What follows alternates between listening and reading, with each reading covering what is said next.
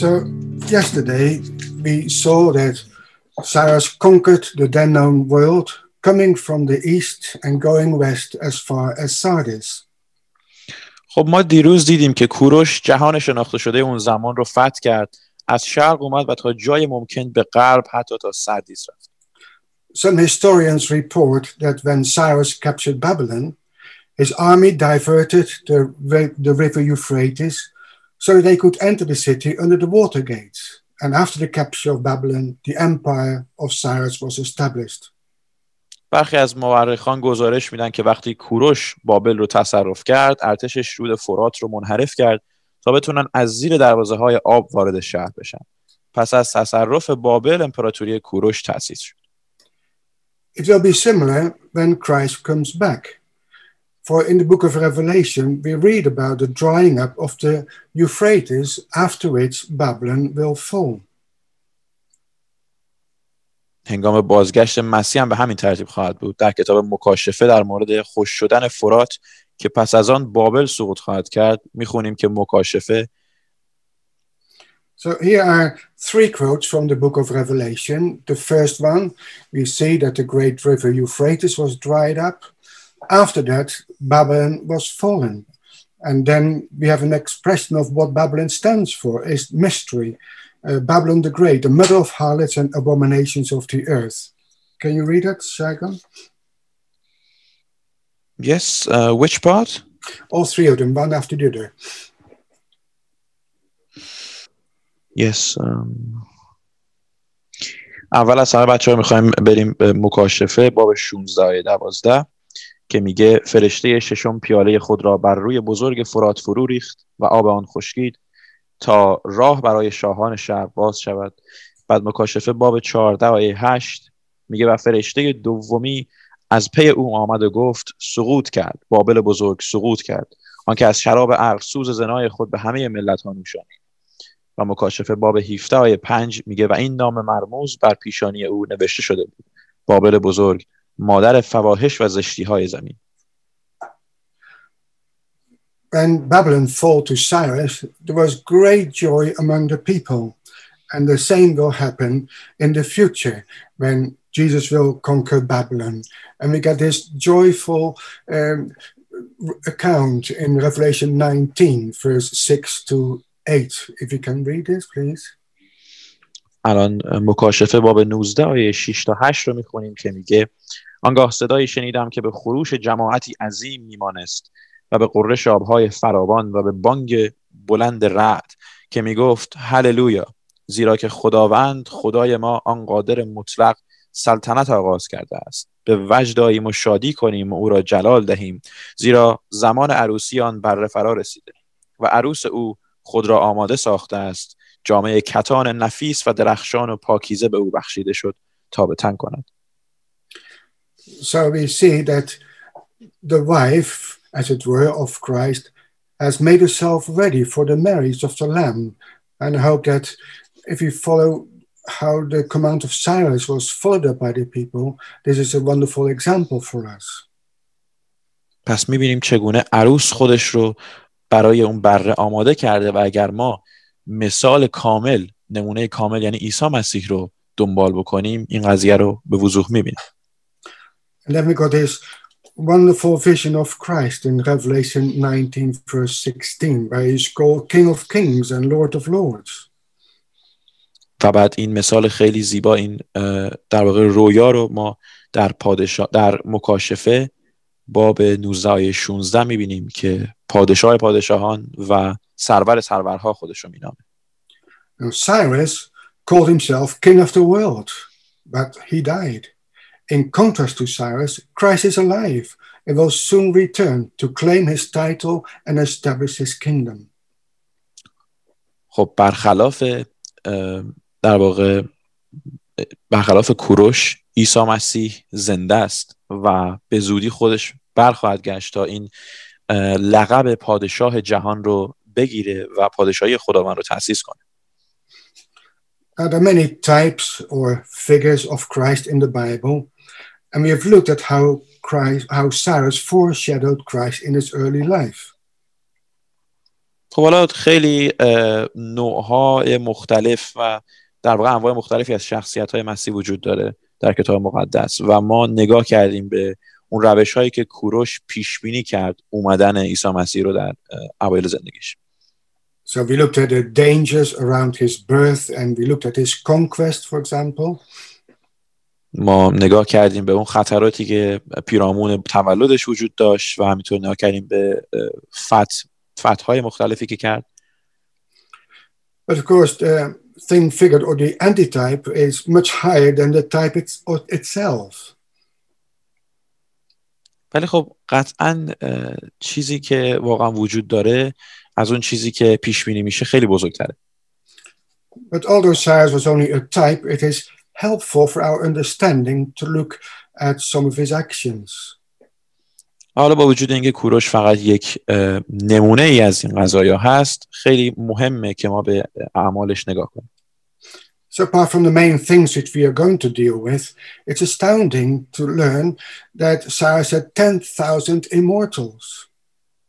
پس جدا از موارد اصلی که ما با اونها در واقع میخوایم بهشون نگاه کنیم، خیلی جالبه که متوجه بشیم کوروش 10,000 سرباز داشت که به اونها جاودانه ها میگفتن. Cyrus knew all his soldiers by name. Now, of course, Jesus will also have an army, but not now, as he said to Pilate in John 18 and verse 36. نکته جالبی که وجود داشت اینه که کوروش تمام سربازانش رو با اسم میشناخت. و حالا قطعاً ما میدونیم که عیسی مسیح هم یک ارتش خیلی بزرگ خواهد داشت، ولی نه الان بلکه در آینده. و اینو توی کتاب یوحنا باب 18 آیه 36 میبینیم. But back to the main story. After the capture of Babylon, Cyrus was given two tasks, which you can read in Isaiah 44 and 28. ولی حالا به داستان اصلی که برگردیم، بعد از فتح بابل دو تا وظیفه به کوروش داده شده بود. So here we see a drawing of Jerusalem in that time. They started to build the altar, which you can see here, and then they built the temple. And afterwards they repaired under Nehemiah all the walls of the city. و خب همونطوری که در اون تصویر می‌بینید محراب رو ساختن و بعد معبد رو و بعدش هم اون شهرها رو ساختن. Now we read in the beginning of Ezra, the first 2.5 verses, when he called out, who is among you of all these people? And it's identical to the text in Second Chronicles chapter 36. و خب حالا جالبه ما اون قسمتی از عزرا رو که خوندیم باب 1 آیه 1-3 دقیقاً مشابه با اون قسمتی از در واقع متن هست که توی کتاب دوم تواریخ باب 36 و آیه 22 و 23 گفته میشه. So this indicates both a fulfillment of prophecy and a continuation of the history of Israel. و این نشانگر تحقق پیشگویی‌ها و همینطور ادامه سوابق و تاریخ اسرائیل. So the task that God had given Cyrus was to build Jerusalem and lay the foundation of the temple. وظایفی که خداوند به کوروش داده بود، ساخت اورشلیم و تأسیس بنیان معبد بود. So Cyrus commanded this to be done, but the people had to do it. خب کوروش این رو در واقع دستور داد که انجام بشه، ولی مردم باید انجام بدن. So Cyrus was to do that not as a king, but as a shepherd. کوروش باید این کارو میکرد نه به عنوان یک پادشاه بلکه به عنوان یک چوپان. So Cyrus freed the Jewish exiles, but in the future fulfillment in the last days, Christ will set free the believers from the bondage of sin and death. خب در زمان خودش کوروش اون در واقع تبعیدیان یهودی رو آزاد کرد، اما در یک حقیقتی که در آینده اتفاق میفته، در اون روزهای آخر مسیح ایمانداران رو از بند گناه و مرگ نجات خواهد داد و اورشلیم رو دوباره به عنوان پایتخت حکومت خداوند بازسازی خواهد کرد. So the rebuilding of Jerusalem and the temple as the capital of the future age is exemplified in what happened after the command of Cyrus. و اینکه اورشلیم دوباره ساخته میشه به عنوان یک معبد پرشکوه یکی از نمونه هایی هست از اتفاقاتی که قراره در پادشاهی عیسی مسیح بیفته. We've seen this slide before. The policy of Cyrus is sometimes referred to as the first human rights charter in history. این منشور کوروش در واقع به عنوان میشه گفت خیلی جاها به عنوان اولین چیزی که بشه اسمشو در واقع منشور حقوق بشر گذاشت نامگذاری شده. The return of the Jews under leadership of Jeshua and Zerubbabel was part of this liberal policy. خب بازگشت یهودیان به در واقع رهبری جشوا و زروبابل بخشی از این سیاست بوده. So when Cyrus ordered the restoration of the temple, we can read in Ezra 1 and verse 7 that he also returned the temple vessels that had been defiled by Belshazzar. پس وقتی کوروش دستور بازسازی اون معبد در اورشلیم رو صادر کرد که حالا در عزرا باب 1:7 هم اینو دیدیم که در واقع اون حتی خیلی از چیزهایی که در معبد وجود داشتن رو هم بازگردوند که توسط بلشزر در واقع نابود شده بود. Also in our time, we've seen that the Jews have returned to their land. And it has been prophesied in Jeremiah 30 and verse 3. If you can read it first. و ما خب در زمان خودمون می‌بینیم که یهودیان به زمین خودشون بازگشتند و این موضوع در کتاب ارمیا باب 30 پیش بینی شده که میگه خداوند میگوید زیرا این روزها فرا میرسد من قوم خود اسرائیل و یهودا را از اسارت باز خواهم آورد. So the return to the land happened in the time of Ezra and Nehemiah and also in 1948. پس بازگشت در واقع یهودیان به زمینشون در اون زمان اتفاق افتاد در زمان کوروش و حتی در سال 1948. But this is not the final fulfillment. First, the time of Jacob's trouble must come, for Israel has not had any peace since it was established. And we can read now Jeremiah 30, verse 5 to 9. اما اون تحقق نهایی نیست، بلکه خب باز دیدیم که بعداً یه سری دردسرهای یعقوب داشت به خاطر اینکه اسرائیل از اون موقعی که تأسیس شده هیچ وقت صلح و آرامش نداشته و این موضوع رو در ارمیا باب 30 آیه 5-9 میخونیم. So we look forward to the time when they will really serve the Lord their God and David their king, whom I will raise up for them. پس ما واقعا منتظر اون زمانی هستیم که همشون به سرورشون نگاه میکنن و از اون پیروی میکنن. So when Christ comes back, a new temple will be built, the one that is described by the prophet Ezekiel. وقتی عیسی مسیح باز میگرده یک معبد جدیدی ساخته میشه اونی که در واقع در کتاب حزقیا آیه 40-48 گفته میشه راجبش. So here we see a reconstruction drawing of the Temple Mount described in the Temple Scroll, one of the Dead Sea Scrolls.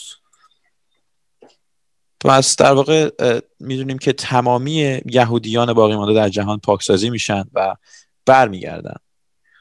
This one is only 1600 cubits square, but Ezekiel's temple will be 3000 cubits square. این معبدی که در واقع حزقیا پیش بینی شده خیلی بزرگتر از چیزهای قبلی خواهد. So when Christ comes back, then all the remaining Jews will be purged, will be cleansed and come back, and a remnant shall be saved, as we can read in Zechariah 13 verse 1. and also in Joel 2 and verse 32. خب همونطوری که در کتاب زکریا باب 13 آیه 1 و کتاب یوئیل باب 2 آیه 32 میخونیم یهودیان در واقع پاکسازی میشن و یه جورایی طهارت داده میشن و همینطور یک باقی مانده نجات میابن. So all the Jews will return to the land and Jesus will settle them in their tribal allotments as described in Ezekiel chapter 48. خب همینطوری که در حزقیا باب 48 شرح داده شده، تمام یهودیان به سرزمین خودشون برمیگردن و عیسی اونها رو در قبیله‌های مختلف مستقر میکنه. But now let's look at how the temple was rebuilt under Zerubbabel and Jeshua and learn lessons from its construction. ولی خب حالا بیاین نگاه کنیم این که چگونه این معبد ساخته شده بود، دوباره ساخته شده بود تحت زروبابل و یشوع و اینکه یاد بگیریم از این ساختش. It's interesting to see that the temple was built in 4 stages. خیلی جالبه که ما ببینیم که این معبد در 4 مرحله ساخته شده.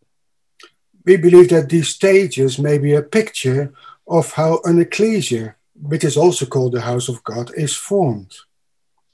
ما باور داریم که این مرحله ها میتونه نشون بده که حتی چگونه یک کلیسا که باز هم این رو هم در واقع درست مثل یک معبد بهش میگن خانه خدا، این رو هم میتونیم ببینیم که اینجوری در واقع میتونه تشکیل داده بشه. So the 4 stages are here written on the screen. If you can read it out afterwards. First was to build the altar of the God of Israel. Second was laying the foundation of the temple. Then 3, the house was finished. And the last one was to beautify the house. خب 4 مرحله وجود دارن. اول اینکه ما در واقع اون بالای قله اون معبد رو بسازن، بعد محرابش رو بسازن و بعدش هم در یک مرحله دیگه اونو بیشتر محکمش کنن و در مرحله آخر اونو بهش زیبایی ببخشن. So Cyrus gave that command, but it took a long time to fulfill. Even Darius the king was involved, and finally Artaxerxes helped to beautify the house of the Lord. پس این دستوری که کوروش داد یک دستوری بود که در واقع برای اینکه انجام بشه این موضوع زمان طولانی رو باید بهش اختصاص میداد. So let us go to Jerusalem. بیایید بریم به اورشلیم. So here's an aerial view of the Temple Mount in Jerusalem, and the Dome of the Rock stands where once the temple stood. خب اینجا ما یک منظر هوایی رو داریم از قله معبد در اورشلیم و اون در واقع گنبد صخره جایی هست که یک زمانی اورشلیم بوده. Okay. The Dome of the Rock is built indeed over the Sakhre, the rock, which is a Muslim shrine to commemorate the legendary or mythical night journey of Muhammad and his horse Burak. حالا این جایی که در واقع گنبد صخره وجود داره در واقع همون جایی هست که مسلمانان امروزه اون سفر افسانه‌ای محمد که در واقع شبانه این کار رو انجام داده و اسبش براک رو در واقع بزرگ داشت انجام میدن واسش. So let's now look at the first stage, which is the building of the altar. پس حالا بیاییم به اولین مرحله نگاه کنیم که ساختن محراب هست. So the first thing was to build the altar. But what do we know about its significance and its location? خب اولین چیز این بود که محراب رو بسازن، ولی ما راجع به اهمیت این موضوع و راجع به مکانش چه میدونیم؟ So here's a picture of an altar in the town of Jeshua. And do you want to read Ezra 3, verse 1 to 6? خب اینجا یه تصویری از محراب رو می‌بینیم و آیه باب 3 عزرا آیه 1-6 رو می‌خوایم بخونیم. چون ماه هفتم فرا رسید و بنی اسرائیل در شهرهایشان بودند، تمامی قوم مانند یک مرد در اورشلیم گرد آمدند. آنگاه یشوع پسر یوساداق و برادرانش که کاهن بودند و زروبابل پسر شعتیل و برادرانش برخاستند و مذبح خدای اسرائیل را برپا کردند تا بر حسب آنچه در تورات موسی مرد خدا نوشته شده است قربانی‌های تمام سوز بر آن تقدیم کنند. آنها مذبح را در جایش برپا کردند زیرا ترس مردمان آن سرزمین بر ایشان مستولی بود و آن قربانی‌های تمام سوز صبحگاهی و شامگاهی به خداوند تقدیم کردند.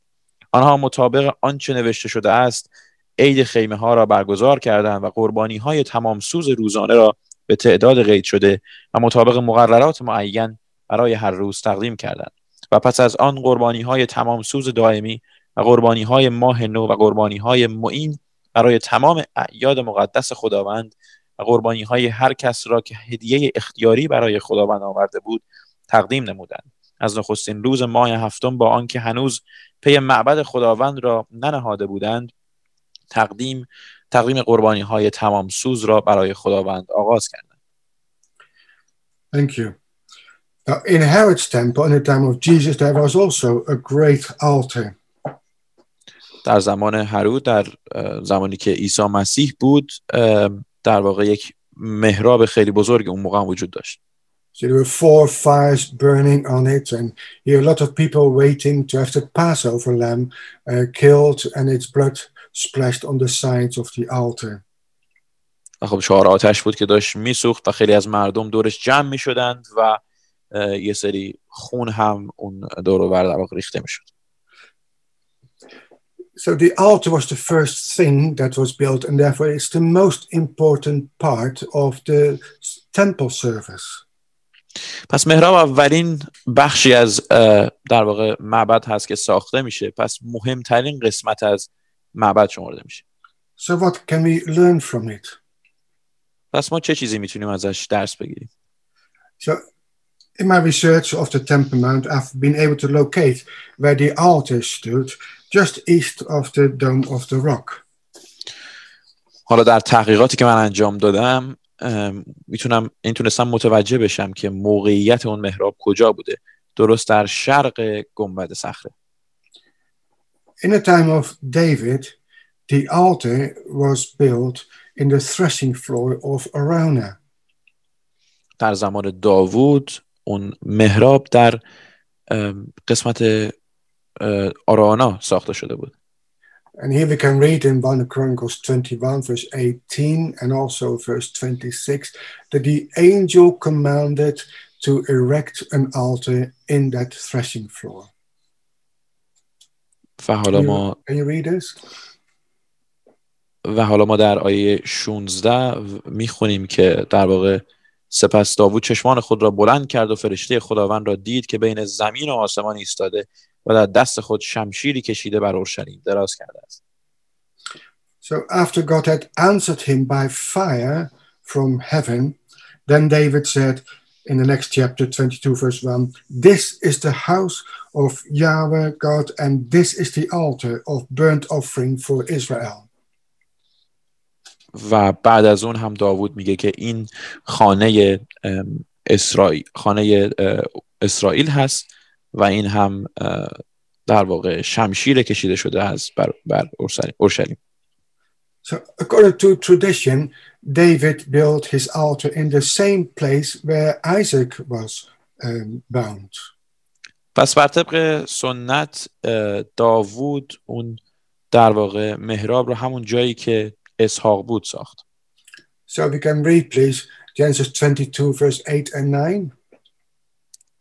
پس الان آیه در واقع باب 22 پیدایش رو میخوایم بخونیم، آیه 8 و 9. آیه 8 و 9 میگه که ابراهیم پاسخ داد پسرم خدا بره قربانی را برای خود فراهم خواهد کرد. پس هر دو با هم میرفتند چون به جایی که خدا به ابراهیم گفته بود رسیدند. او در آنجا مذبحی بنا کرد و هیزم بر آن چید و پسرش اسحاق را بسته او را بر مذبح روی هیزم گذاشت.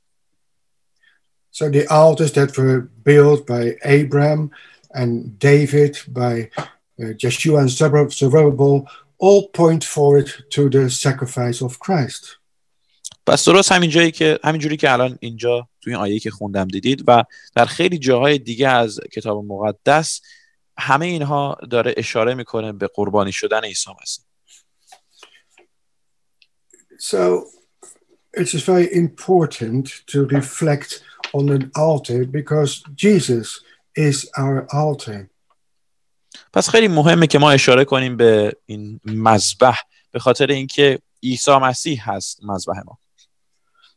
So it has huge implication for us because we can only be saved by the sacrifice of Christ, but it also means, as we can read in Hebrews 13, verse 10 to 14, that we need to go forth unto him outside the camp and bearing his reproach. پس خیلی مهمه، به خاطر اینکه ما فقط با قربانی شدن عیسی میتونیم نجات داده بشیم و همینطوری که تو عبرانیان باب 13 آیه 10 تا 14 میخونیم ما باید به سمت عیسی مسیح بریم و او رو بپذیریم. So it means being separate from the world and dedicating our life to God, following the life of Christ. As it says in Romans 5 verse 10, we are reconciled through the death of Christ but saved by his life. پس ما در واقع باید زندگی خودمون رو فقط برای خدمت به خداوند انجام بدیم و باید تمامی کارها رو اونجوری که در رضایت خداوند و سرورمون عیسی مسیح انجام بدیم تا بتونیم امید نجات داشته باشیم.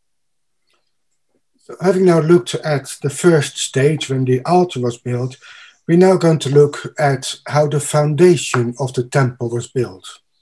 خب ما حالا به مرحله اول نگاه کردیم. حالا می‌خوایم بریم به مرحله دوم که بنیان معبد هست و ببینیم چگونه اون بنای اصلی ساخته شده. The foundation of the temple was built around the rock, the Sagan, which is the top of Mount Moriah. بنای معبد دور همون صخره ساخته شده که در واقع خیلی از صخره‌های بزرگتر هم استفاده کردن. And there are many places in the Bible, especially in the book of Psalms, where God is called the rock of our salvation. And if you can read, please, Sagan, verses 2 and 46 of Psalm 18.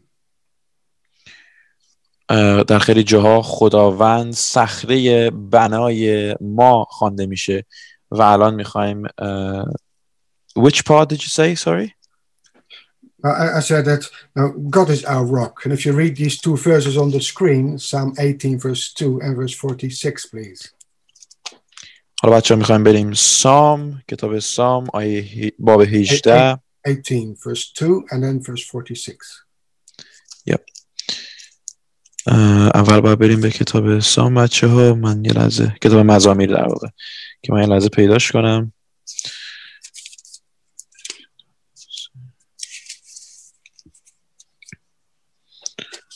باب 18 و آیه 2 و 46.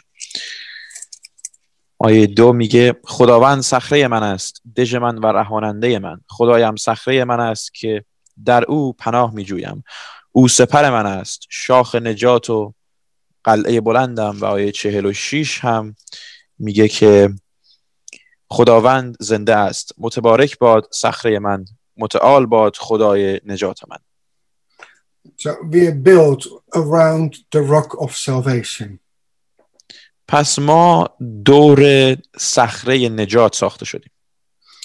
Now a foundation is built of large stones, larger than the rest of the buildings. پس یک بنا از سنگ‌های خیلی بزرگ، خیلی بزرگتر از بقیه ساختمان ساخته میشه. Now the first stone that is laid is always laid at the corner, for example this corner, because it gives direction to the building. پس اولین سنگی که بنا میشه در یک گوشه گذاشته میشه به خاطر اینکه یک جهتی به در واقع ساخت اون ساختمان میده.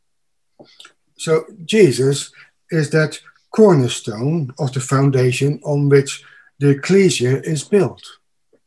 پس عیسی مسیح اون سنگ در واقع گوشه‌ای هست که در واقع برای بنای زندگی ما ساخت در واقع گذاشته شده. So we can read from 1 Peter 2 verses 4 to 5, then we see that Jesus is a living stone, although rejected of men, but we are also living stones built up a spiritual house. پس ما اگر یه قسمتی در اول پتروس بخونیم متوجه میشیم که عیسی مسیح اون سنگ بنای زندگی ما هست، ولی ما هم خودمون میتونیم سنگ بنای زندگی خودمون باشیم. So if we read now in Ephesians 2 verse 19 to 22, then we see that Christ is the cornerstone, and then we need to grow together into a holy temple of the Lord. That's Ephesians 2 verse 19 to 22. Can you read that, please? خب ما اگر بریم به کتاب افسیان باب 2 آیه 19 تا 22 می‌بینیم که چگونه در واقع عیسی مسیح اون سنگ بنای زندگی ما هست. حالا میریم به کتاب افسیان صفحه 1524 هست. من یه لحظه بازش کنم و باب 2 هستیم، آیه 19 تا 22. آیه 19 تا 22 میگه پس دیگر نه بیگانه و اجنبی بلکه هموطن مقدسین عضو خانواده خدایید و بر شالوده رسولان و انبیا بنا شده اید که عیسی مسیح خود سنگ اصلی آن بناست و در او تمامی این بنا به هم میپیوندد و به صورت معبدی مقدس در خداوند برپا میشود و در او شما نیز با هم بنا میشوید تا به صورت مسکنی درایی که خدا به واسطه روحش در آن ساکن است. So once we are baptized we need to grow, but how do we grow? Two very helpful passages, one in 2 Peter 1, verse 5 to 7, and the other one is Hebrews 6, verse 1 to 2. It says, the first one says that we need to add to our faith virtue, and to virtue knowledge, and then self-control, and all the other things. So the adding of virtue and knowledge to our initial faith is like laying the foundation of the ecclesia. پس وقتی ما قصه تمرید میشیم باید رشد کنیم و بیاموزیم، یاد بگیریم. ولی خب چگونه این کارو میتونیم انجام بدیم؟ یه قسمتی هست در کتاب دوم پتروس و باب 1 آیه 5 تا 7 و یه قسمت دیگه هم در عبرانیان باب 6 آیه 1 و 2 که به این موضوع اشاره میکنه و کاری که در واقع تو این دوتا بخش میگه ما باید انجام بدیم اینه که دانش رو ما اضافه کنیم و وقتی دانش رو به اون ایمان اولیه‌مون اضافه کنیم در حقیقت بنای کلیسا رو ساختیم. So Hebrews 6, the first two verses tells us that we must lay the first foundation of repentance from dead works and faith toward God and so on, but we need to continue and go on unto perfection. پس در واقع چیزی که عبرانیان باب 6 آیه 1 و 2 میگه اینه که بعد از اینکه ما بنای کلیسا بنای ایمانمون رو ساختیم باید ادامه بدیم به رشد و آموختن تا جایی که به کمال برسیم. So the foundation represents sound doctrine that was taught by Christ and the apostle. پس اون بنا در واقع نمایانگر اون تعالیم عیسی مسیح هست که گفته شده بود و توسط خود عیسی مسیح و توسط شاگردانش به بقیه پخش شده بود. So that is the foundation on which the ecclesia of Christ must be built. این اون بنایی هست که کلیسای مسیح باید بر روی اون ساخته بشه. So but how do you build a temple? Of course with stones. The stone in Jerusalem is limestone and the temple was built of these limestone blocks. خب چگونه یک معبد رو باید بسازیم؟ خب قطعاً با سنگ، ولی چگونه اونها ساخته میشن؟ حالا اون سنگ ها در اورشلیم در واقع آهک هستن و اون معبدی که در اورشلیم میخواست ساخته بشه توسط بلوک های سنگ آهک ساخته شدن. So at first rough stones are quarried out of the rocky mountainside. It represents humanity of which we are all part. خب در ابتدا اون سنگ های ناهموار از در واقع اون صخره بزرگ استخراج میشن و در واقع اون رو و صورت سنگ معدن نمایانگر انسانیتیه که همه انسان ها بخشی از اون. So then the stones are brought, say, to a mason who is chopping off all the rough edges and turns it into a good-looking stone. پس حالا اون در واقع صخره بزرگ و یا اون سنگ های کوچکتری که ازش استخراج میشن به یک سنگ تراشی داده میشن که اونو در واقع به شکل‌های لازم تراش میده. It's a wonderful example how we all need to have our rough projections cut off and our edges straightened, otherwise we won't fit next to our neighbor. یک مثال خیلی خوبیه برای اینکه ما هم باید خودمون رو درست مثل اون سنگ‌ها بتراشیم و اون جاهایی که سخت هست رو در واقع درست کنیم که صاف بشه و در واقع در غیر این صورت ما در کنار همسایمون نخواهیم تونست زندگی کنیم. It means that an ecclesia is formed by people that need to put off the old man with his deeds. این به این معنیه که یک کلیسا به این شکل تأسیس میشه که خیلی از مردم قول دادن و در واقع عهد دادن که اون مرد پیر قدیمی رو با گناهان خودش به کنار بذارن. So it means in spiritual language, as it were, that the old man was crucified with him. That is when we were baptized. The body of sin might be done away with. That we should no longer be slaves of sin, as it says in Romans 6 verse 6.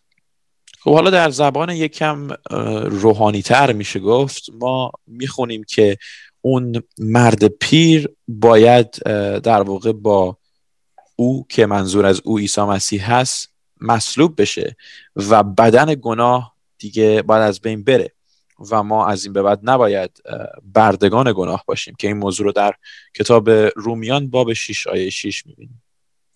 So in Ephesians 4:22 it says we must put off the old man which is corrupt according to the deceitful lusts.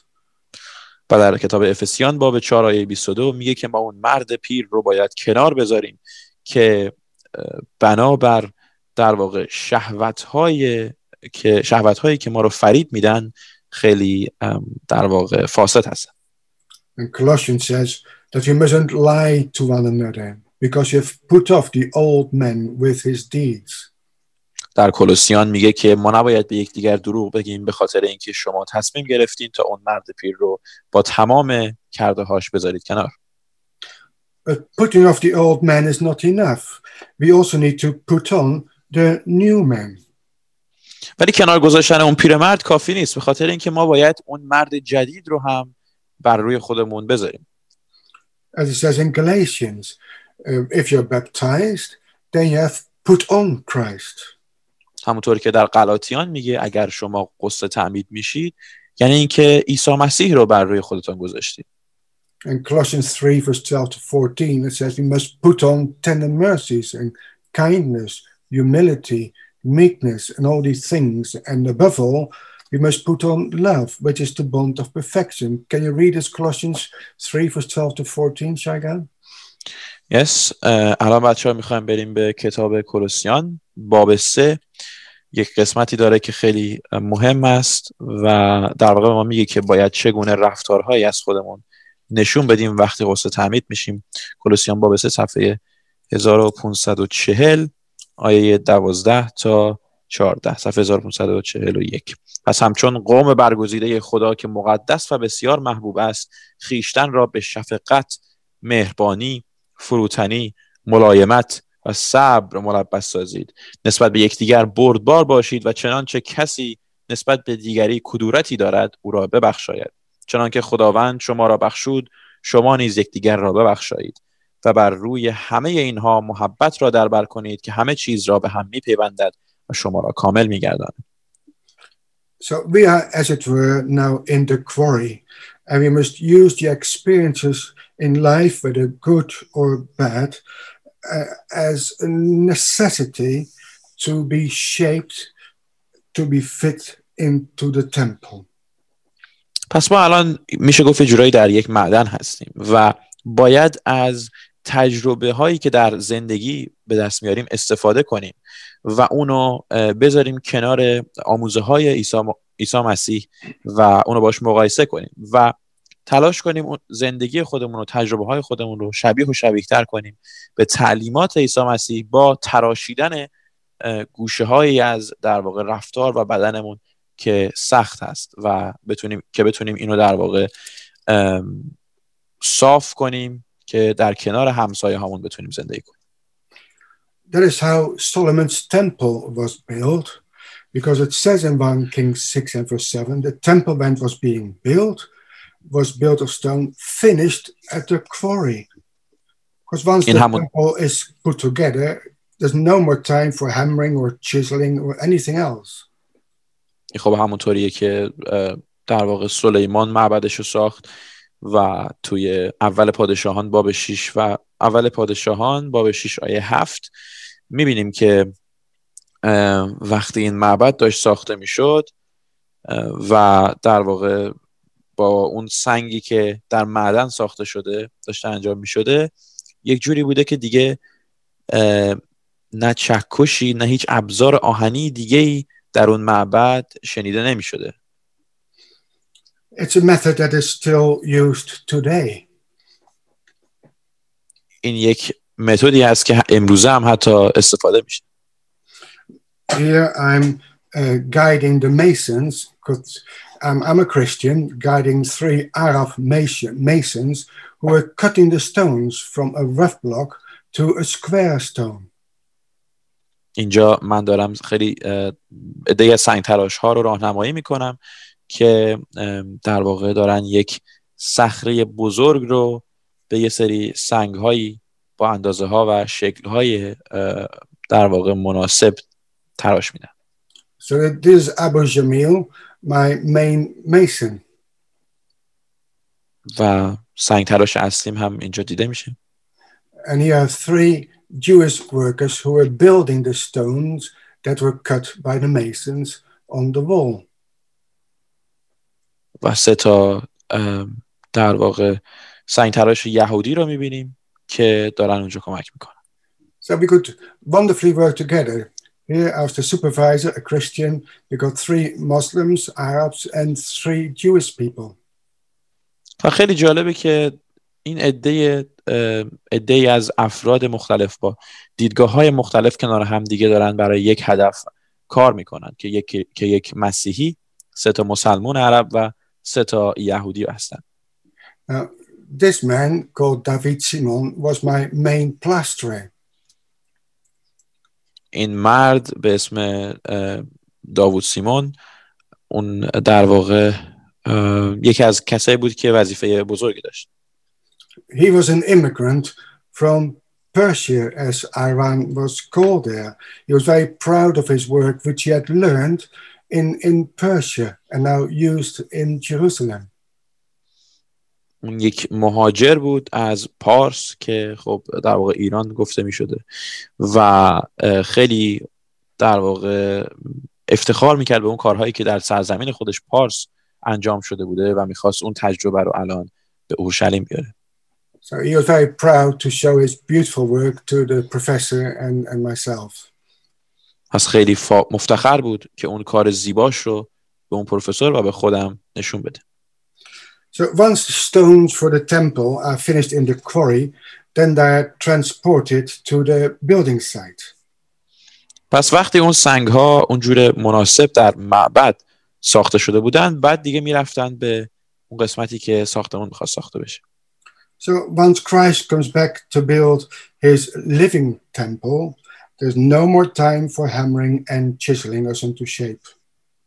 پس وقتی عیسی مسیح برمیگرده تا ما رو در واقع جا بده در اون معبد زندهش دیگه هیچ زمانی برای این که ما رو در واقع چکش بهمون بزنه که شکلمون یکم بهتر شه وجود نداره.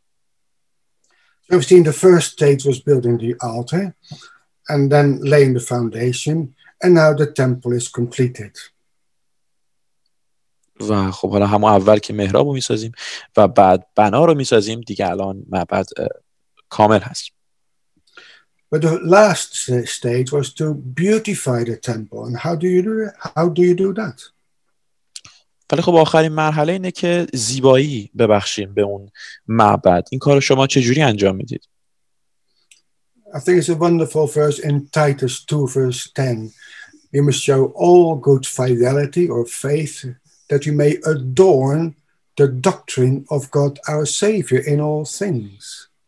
خب یه آیه خیلی زیبا در باب 2 تیتوس آیه در باب آیه 10 هست که خیلی زیباست و میگه که ما باید ایمان خوب نشون بدیم که اون کسانی که در واقع تعلیمات عیسی مسیح رو بهش عشق می‌ورزن نجات داده خواهند شد در همه چیز. And Micah 6 and verse 8 shows that God wants to do us to do justly, to love mercy, and to walk humbly with our God.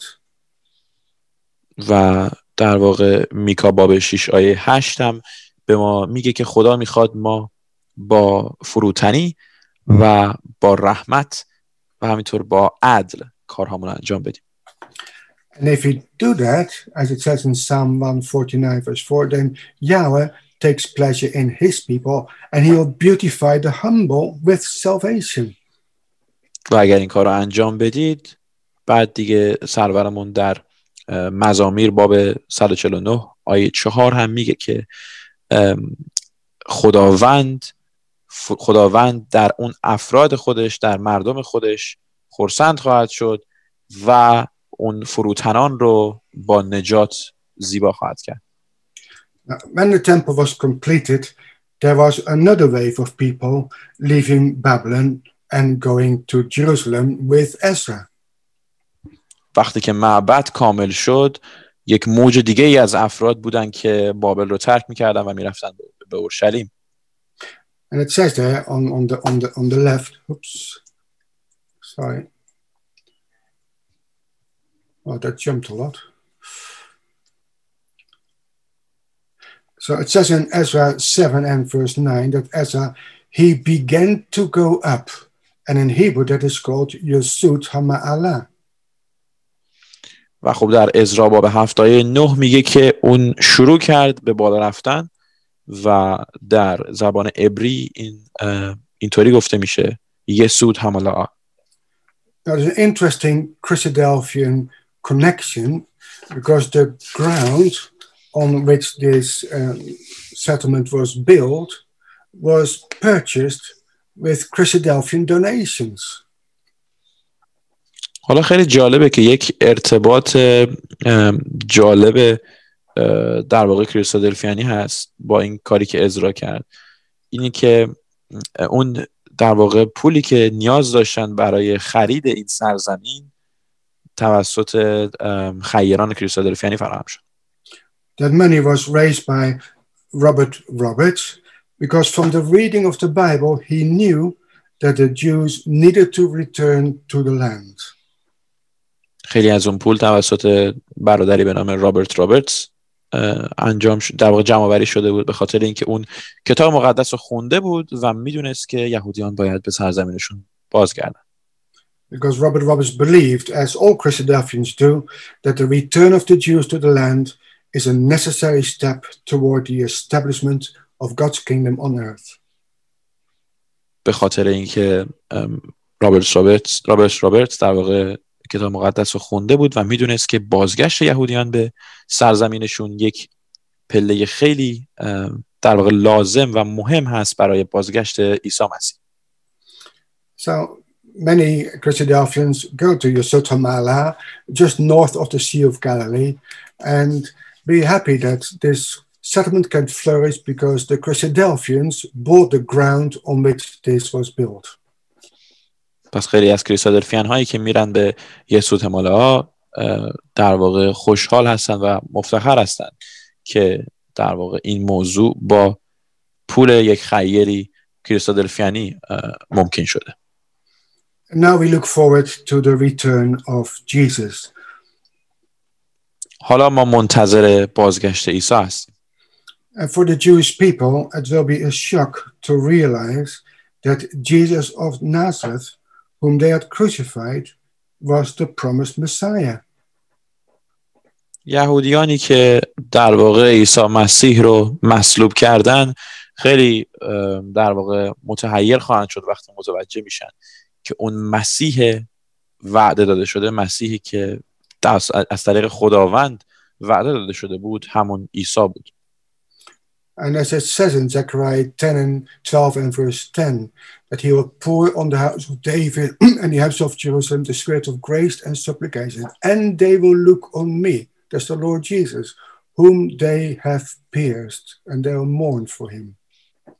و در زکریا باب 12 آیه 10 میخونیم که گفته میشه من روح لطف و دعا را بر خانه داوود و ساکنان اورشلیم خواهم ریخت، سپس آنها به من نگاه میکنند و بله آنها همانطور که یکی برای تنها پسر اصولوار می شود برای او عزاداری می کنند و همینطور که برای یک نوزاد متولد می شوند برای او قصه خواهند خورد. Cyrus let the Jews return to the land, but also many other nations. خب خیلی ملت‌های دیگه هم بودند که به سرزمینشون بازگشتند. Now Cyrus was a shepherd, and a shepherd loves his sheep. And like a good shepherd, he will show his kindness by gathering the nations from the evils of the world into his fold. خب کوروش یک چوپان بود و یک چوپان به گوسفندانش عشق می‌ورزه و یک چوپان خوب اون چوپانی هست که از گوسفندانش محافظت می‌کنه. So once Jesus has, like a shepherd, gathered his sheep together, then we will be saved and live with him forevermore. عیسی مسیح چون یک چوپان خوب هست، در حقیقت بهترین چوپان هست، گوسفندان خودش رو دوست می‌داره، به اونها عشق می‌ورزه و اونها رو دور هم جمع می‌کنه تا اینکه اونها بتونن محافظت بشن. And finally a new temple will be built that shall be a house of prayer for all nations. تا سرانجام معبد جدیدی ساخته میشه که خانه دعا برای همه ملت‌ها خواهد بود. As it says in Isaiah 56 verse 6 and 7, the sons of the foreigners can join themselves to Yahweh to serve him and to love the name of Yahweh to be his servants. و در اشیا باب 56 هم یک قسمت خیلی مهمی رو اشاره میکنه که مربوط هست به همین موضوع. So he will bring them to his holy mountain and make them joyful in my house of prayer, says God. پس اینجا خداوند میگه که اون مردم خودش یعنی گوسفندان رو به اون در واقع معبد مقدس میاره و همه رو شادمان میکنه. And that house shall be called a house of prayer for all nations. و اون خونه قراره که اینطوری نامگذاری بشه خانه دعایی برای همه ملت. May it happen soon. باشد که این موضوع زود اتفاق بیفته.